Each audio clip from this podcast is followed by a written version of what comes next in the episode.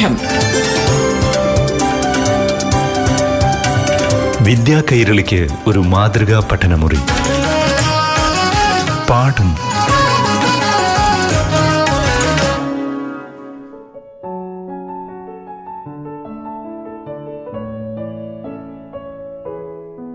പ്രിയപ്പെട്ട കൂട്ടുകാരെ പാഠം ക്ലാസ്സിലേക്ക് എല്ലാവർക്കും സ്വാഗതം. ഇന്ന് ഏഴാം ക്ലാസ്സിലെ അടിസ്ഥാന ശാസ്ത്ര പാഠം കേൾക്കാം. ക്ലാസ് നയിക്കുന്നത് Palakkad Bhimanad government U P എസിലെ അധ്യാപിക സബിത എം. നമസ്കാരം. ഏഴാം ക്ലാസ്സിലെ അടിസ്ഥാന ശാസ്ത്രം പാഠം ക്ലാസ് മുറിയിലേക്ക് എല്ലാ കൂട്ടുകാർക്കും സ്വാഗതം. വീണ്ടും സ്കൂൾ അടച്ചല്ലേ എല്ലാവരും സുരക്ഷിതരല്ലേ? സ്കൂൾ അടച്ചതിൽ സങ്കടമുണ്ടോ? സങ്കടപ്പെടേണ്ട കേട്ടോ. കോവിഡ് മാനദണ്ഡങ്ങളെല്ലാം പാലിച്ച് വീട്ടിലിരുന്ന് പഠിക്കേണ്ട കാര്യങ്ങളെല്ലാം പഠിച്ച് നമുക്ക് ഈ മഹാമാരിയെയും മറികടക്കണം.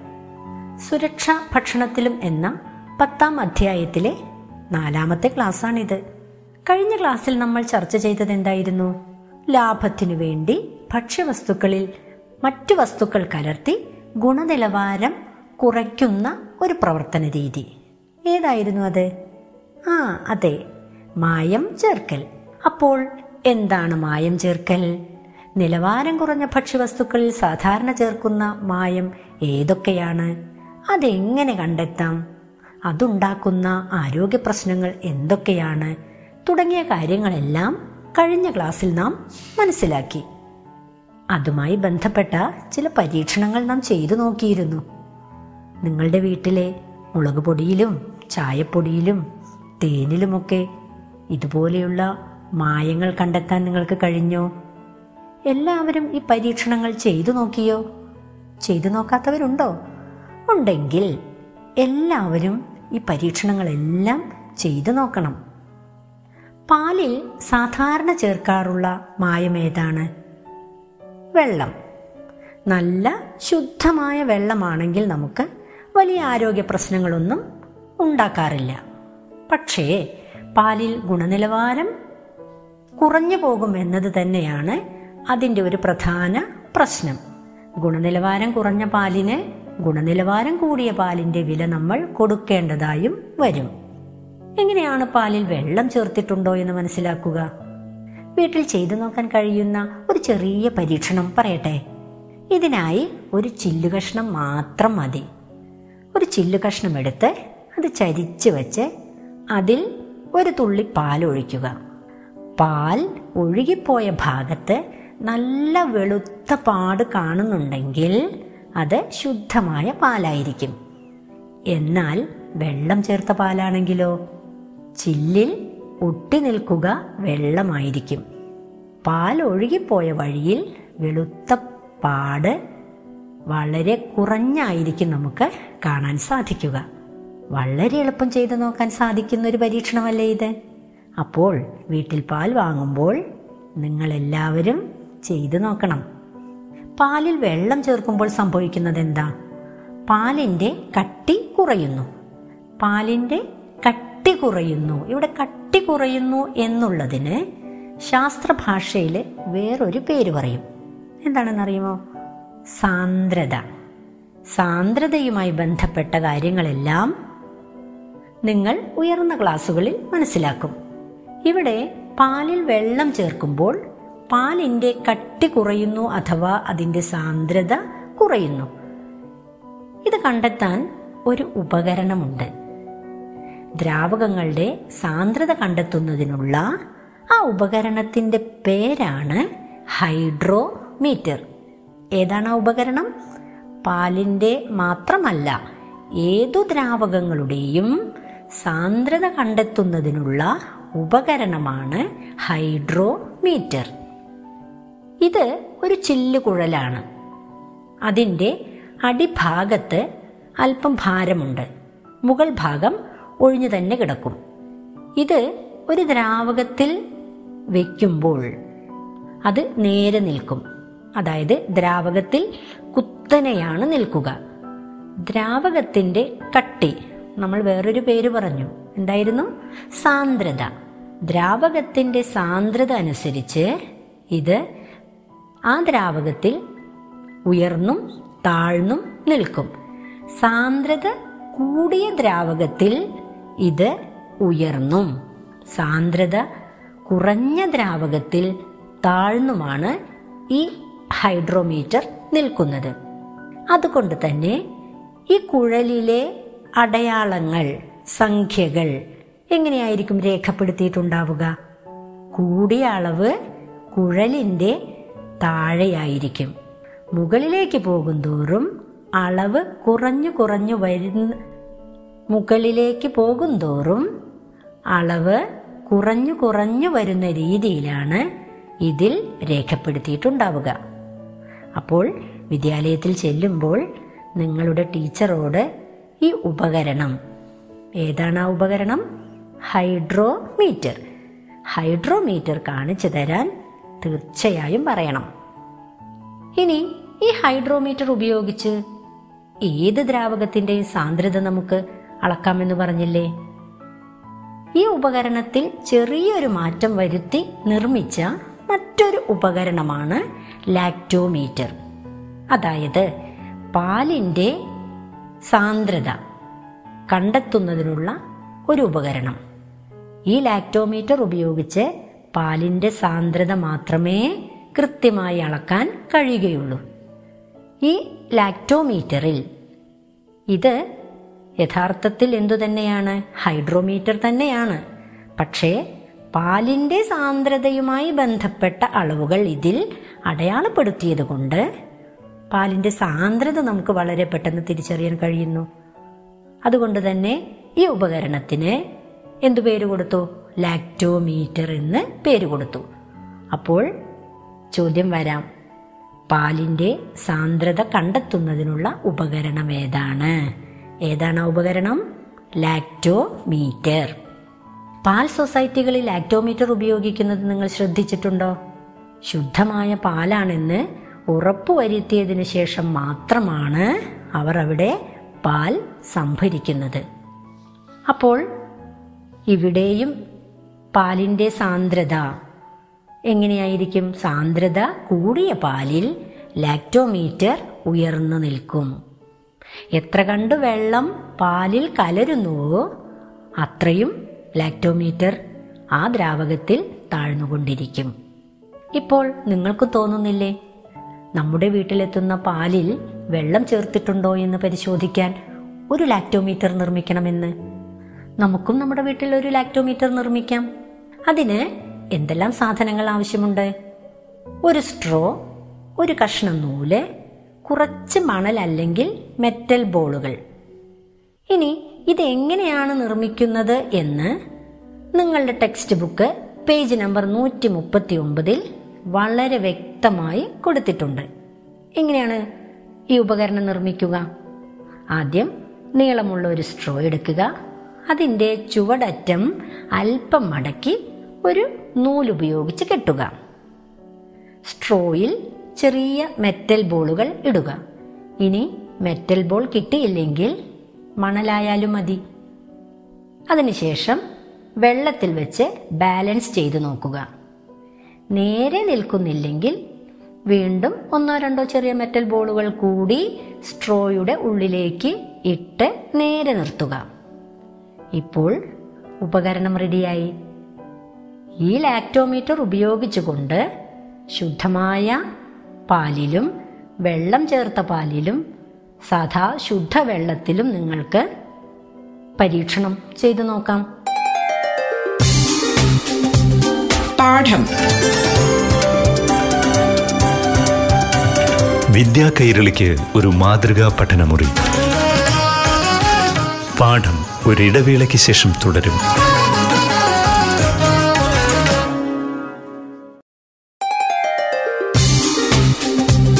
പാഠം. വിദ്യാ കൈരളിക്ക് ഒരു മാതൃകാ പഠനമുറി. പാഠം തുടരുന്നു.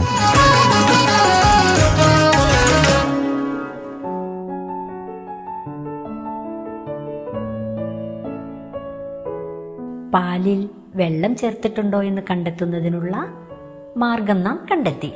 ഇനി പാലിൽ ചേർക്കുന്ന മറ്റൊരു മായമുണ്ട്. കഞ്ഞിവെള്ളം അഥവാ അന്നജം. കഞ്ഞിവെള്ളം അല്ലെങ്കിൽ അന്നജം പാലിൽ ചേർക്കുമ്പോൾ പാലിന്റെ കൊഴുപ്പ് നന്നായി വർദ്ധിക്കും. അപ്പോൾ ഈ പാലിൽ ലാക്ടോമീറ്റർ ഉപയോഗിച്ച് പരിശോധിച്ചാൽ നല്ല സാന്ദ്രതയുള്ള പാലാണെന്ന് നമുക്ക് നിരീക്ഷിക്കാൻ കഴിയും. യഥാർത്ഥത്തിൽ ഇത് ശുദ്ധമായ പാലാണോ? അല്ലേ അല്ല. അങ്ങനെയെങ്കിൽ പാലിൽ അന്നജം ചേർത്തിട്ടുണ്ടോ എന്ന് എങ്ങനെ തിരിച്ചറിയും? ഇത് നിങ്ങൾ ആറാം ക്ലാസ്സിൽ പഠിച്ചിട്ടുണ്ട്. അന്നജ പരിശോധന നടത്തിയത് ഓർമ്മയുണ്ടോ? ഒരു ഭക്ഷ്യവസ്തുവിൽ അന്നജമുണ്ടോ എന്ന് കണ്ടെത്തുന്നതിനായി നാം നടത്തിയ പരീക്ഷണം ഏതായിരുന്നു? Iodine test. അല്ലേ? ഒരു ടെസ്റ്റ് ട്യൂബിൽ അല്പം കഞ്ഞിവെള്ളം എടുത്തു. അതിൽ ഒരു തുള്ളി അയോഡിൻ സൊല്യൂഷൻ ഒഴിച്ചു നോക്കി. നല്ല നീല നിറം വന്നുവെങ്കിൽ അതിൽ ധാരാളം അന്നജം അടങ്ങിയിട്ടുണ്ട്.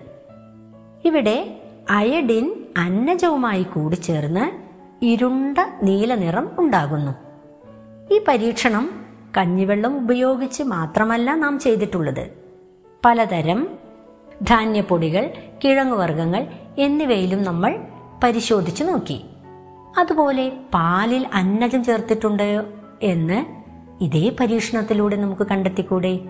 ഒരു ഗ്ലാസ്സിൽ ശുദ്ധമായ പാലും മറ്റൊരു ഗ്ലാസ്സിൽ കഞ്ഞിവെള്ളം ചേർത്ത പാലും എടുക്കുക. അയോഡിൻ സൊല്യൂഷൻ നിങ്ങളുടെ വീട്ടിൽ ലഭ്യമല്ല എങ്കിൽ അതിനും ഒരു സൂത്രമുണ്ട്. വീട്ടിൽ മുറിവിന് തേക്കാൻ വേണ്ടി കൊണ്ടുവരുന്ന അയോഡിൻ കലർന്ന ഓയിൻമെന്റ് ഉണ്ടോ? അതിൽ നിന്ന് അല്പം എടുത്ത് വെള്ളം ചേർത്ത് നമുക്കും അയോഡിൻ സൊല്യൂഷൻ നിർമ്മിക്കാം. ഈ അയോഡിൻ സൊല്യൂഷൻ നേരത്തെ ഗ്ലാസ്സിൽ എടുത്തു വെച്ച ശുദ്ധമായ പാലിലും അന്നജം ചേർത്ത പാലിലും ഓരോ തുള്ളി ഒഴിച്ചു നോക്കൂ. അതിനുശേഷം അത് നന്നായി ഇളക്കി നോക്കൂ. എന്താണ് നിരീക്ഷിക്കാൻ കഴിയുക? ശുദ്ധമായ പാലിൽ അയോഡിൻ സൊല്യൂഷൻ ചേർത്തപ്പോൾ നിറവ്യത്യാസം ഉണ്ടാകുന്നില്ല. എന്നാൽ കഞ്ഞിവെള്ളം ചേർത്ത പാൽ കടും നീല നിറമായി മാറിയത് നമുക്ക് കാണുവാൻ സാധിക്കും. അപ്പോൾ പാലിന്റെ ഗുണനിലവാരം കണക്കാക്കാൻ രണ്ട് പരീക്ഷണങ്ങളാണ് നാം സാധാരണ ചെയ്തു നോക്കാറുള്ളത്.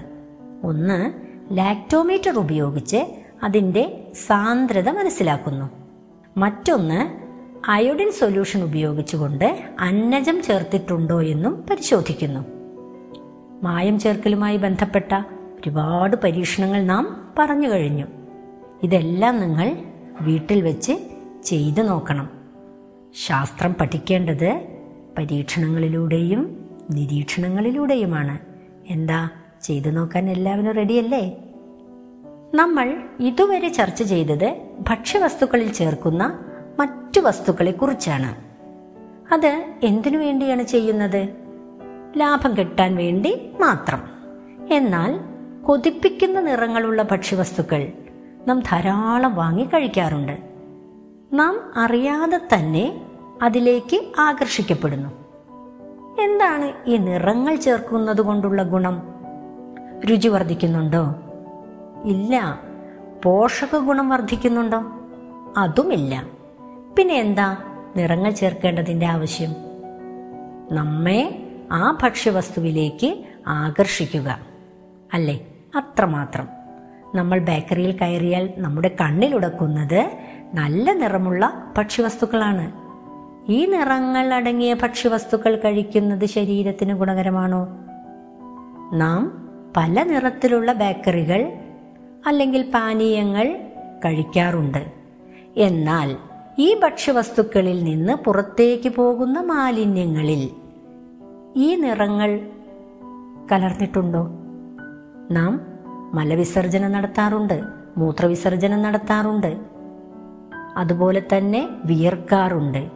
ഈ രീതിയിലെല്ലാം മാലിന്യങ്ങൾ നമ്മുടെ ശരീരത്തിൽ നിന്ന് പുറന്തള്ളുന്നുണ്ടെങ്കിലും അതിലൊന്നും ഈ നിറങ്ങൾ കാണാറില്ല. അപ്പോൾ ഈ നിറങ്ങൾ എവിടെ പോയി? അവ നമ്മുടെ ശരീരത്തിൽ തങ്ങി നിൽക്കുകയാണ് ചെയ്യുന്നത്. ആമാശയ ഭിത്തികളിലോ കരളിലോ വൃക്കയിലോ ഒക്കെ ഈ നിറങ്ങൾ അടിഞ്ഞുകൂടുന്നു. ഇവ ഈ അവയവങ്ങളുടെ പ്രവർത്തനങ്ങളെ ദോഷകരമായി ബാധിക്കുന്നു. പല നിറങ്ങളും ക്യാൻസറിനു വരെ കാരണമാകുന്നുണ്ട്. അതിനാൽ ലോകത്തിന്റെ പല ഭാഗങ്ങളിലും ഭക്ഷ്യവസ്തുക്കളിൽ ചേർക്കുന്ന പല നിറങ്ങളെയും നിരോധിച്ചിട്ടുണ്ട്. പണ്ട് കാലങ്ങളിലും നാം ഭക്ഷ്യവസ്തുക്കളിൽ നിറങ്ങൾ ചേർത്തിരുന്നു. ഏതൊക്കെ നിറങ്ങളാണ് ചേർത്തിരിക്കുന്നത്? ഏതൊക്കെ നിറങ്ങളാണ് ഉപയോഗിച്ചിരുന്നത് എന്നറിയുമോ കായ വറുക്കുന്നത് കണ്ടിട്ടുണ്ടോ? കായ ചിപ്സ് ഉണ്ടാക്കുന്നത് നിങ്ങൾ കണ്ടിട്ടുണ്ടോ? ഒരു പാത്രത്തിൽ ആദ്യം വെള്ളമെടുക്കും അതിലൽപ്പം മഞ്ഞപ്പൊടിയിട്ട് നന്നായി ഇളക്കും. ഈ മഞ്ഞൾ വെള്ളത്തിലേക്ക് കായ തൊലി കളഞ്ഞിട്ട് വെക്കും. കായ വറുത്തെടുക്കുമ്പോഴോ നല്ല മഞ്ഞ നിറം കിട്ടുകയും ചെയ്യും.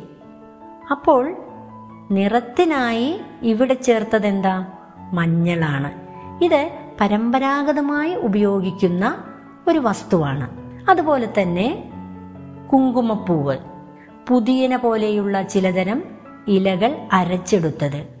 ഇവയെല്ലാം തന്നെ നിറങ്ങൾക്കായി ചേർക്കുന്ന വസ്തുക്കളാണ്. ഇവ ഏതെങ്കിലും തരത്തിൽ നമ്മുടെ ശരീരത്തിന് ദോഷമുണ്ടാക്കുന്നുണ്ടോ? ഇവയൊന്നും നമ്മുടെ ശരീരത്തിന് ദോഷം ചെയ്യുന്നില്ല. എന്നാൽ ഇന്ന് ഇവയ്ക്ക് പകരം ഉപയോഗിക്കുന്ന പലതരത്തിലുള്ള കൃത്രിമ നിറങ്ങളും ശരീരത്തിന് ഒരുപാട് പ്രശ്നങ്ങൾ ഉണ്ടാക്കുന്നുണ്ട്.